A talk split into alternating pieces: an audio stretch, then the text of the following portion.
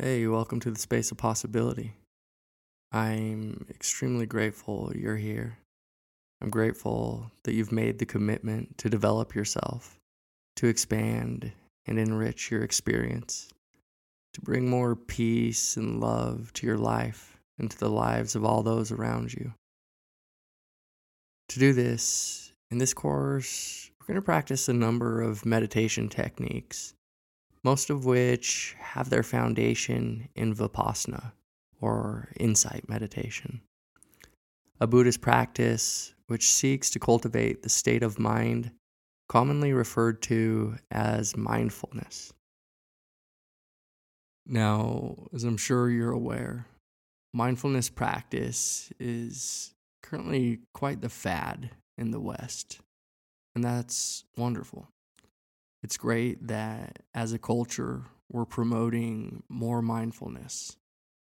But with its surge in popularity, there's also been a lot of misunderstanding as to what mindfulness is. There seems to be many who are promoting it as a kind of stress ball uh, to help manage anxiety and depression and others who are promoting it as a tool to increase your concentration or your productivity. And there's not much understanding at all of the historical and philosophical context in which it sits.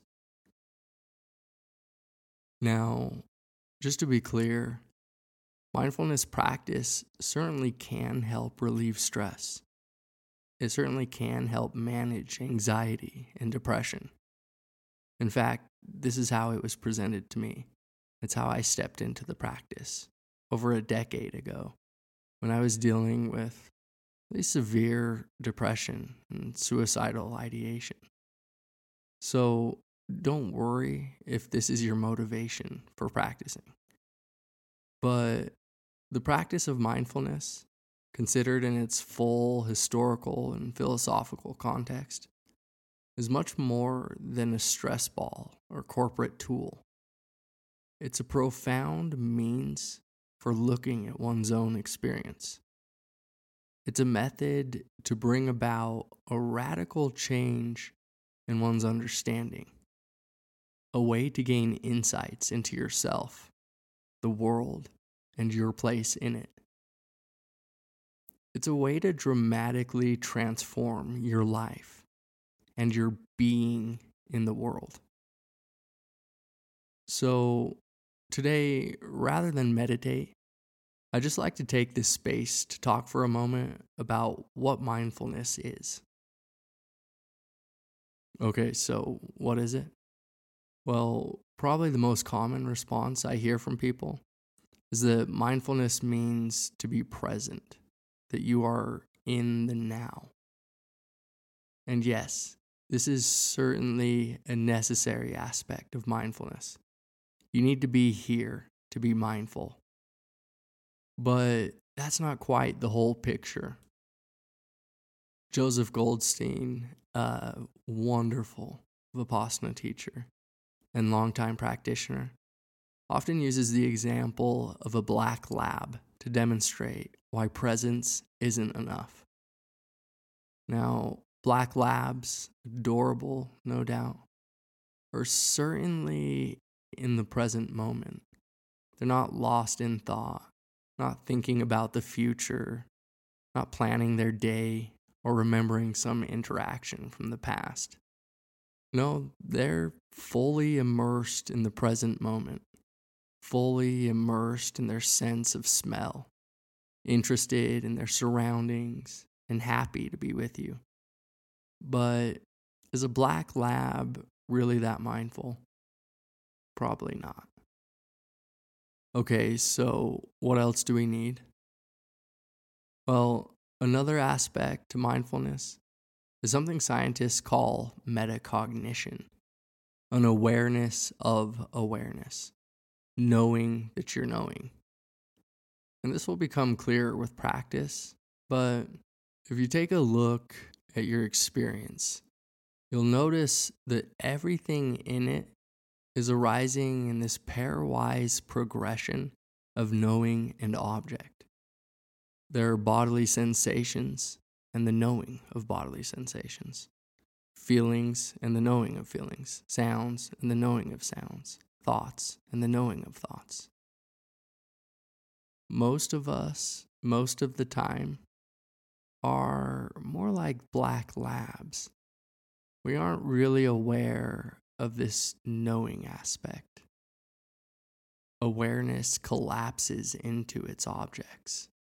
We become easily identified with our thoughts.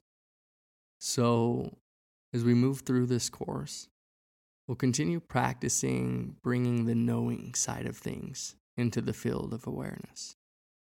We'll learn how to prevent awareness from becoming lost in or identified with its contents. We'll see how we're barely beginning to scratch the surface of this metacognition, how we're barely beginning to wake up to awareness itself.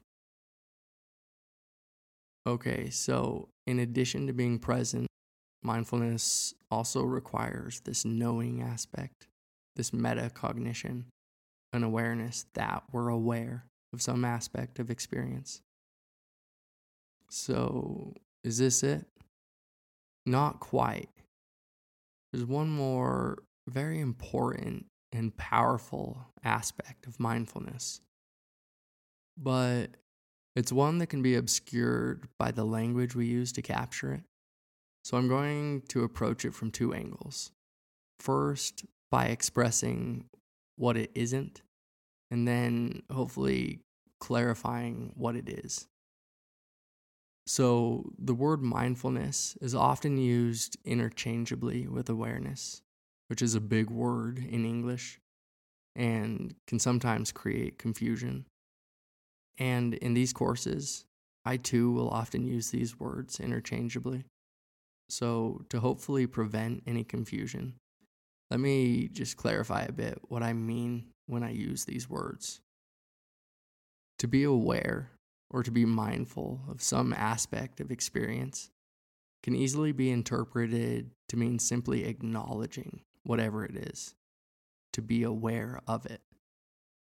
When anger arises, for example, and we lose our cool, we can be aware that anger is present and that we've lost our cool that we're acting this anger out. But this isn't mindfulness. It's not awareness in the way I'm speaking about it. Mindfulness requires more. It requires that we don't grasp at the pleasant and that we don't push the unpleasant away.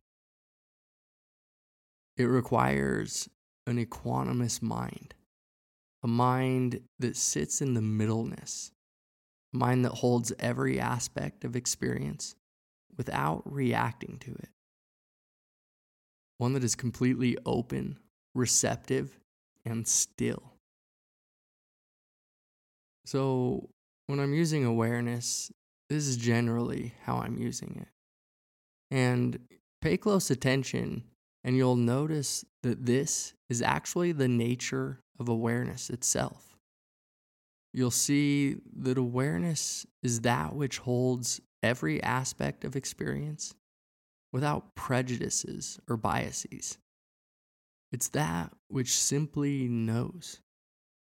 Any desire or aversion to our experience arises and is known in awareness.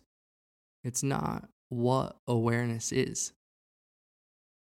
So, again, when I ask you to be aware, I'm asking you to step into that formless, open space of awareness, to occupy it, to embody it, to simply be that which knows, that which doesn't have preferences or biases, that which is open and receptive to the entirety of existence that which is perfectly still and at peace. Continue to cultivate this quality and watch it become a kind of superpower in your life. See how when you're able to sit in true equanimity like this, how much more freedom you have. Freedom to not react to people and situations. Freedom to not react to or be compelled by thoughts and emotions. Watch the entirety of your being settle into an unshakable peace. Well, I think that's enough concepts for today. We can talk all we want about awareness, about consciousness and its contents, but no concept can ever replace the direct experience of a thing. So, if you're confused at all by what we discussed today, no worries. A conceptual understanding has no weight until the concepts make contact with experience. So, exactly what mindfulness is will become clear with practice. Now, before you go, let me just finish by clarifying that mindfulness is not an end in itself. It is a means to cultivate wisdom. It's a way to examine closely and honestly what leads onward to peace, love, happiness, and freedom, and what leads to more suffering.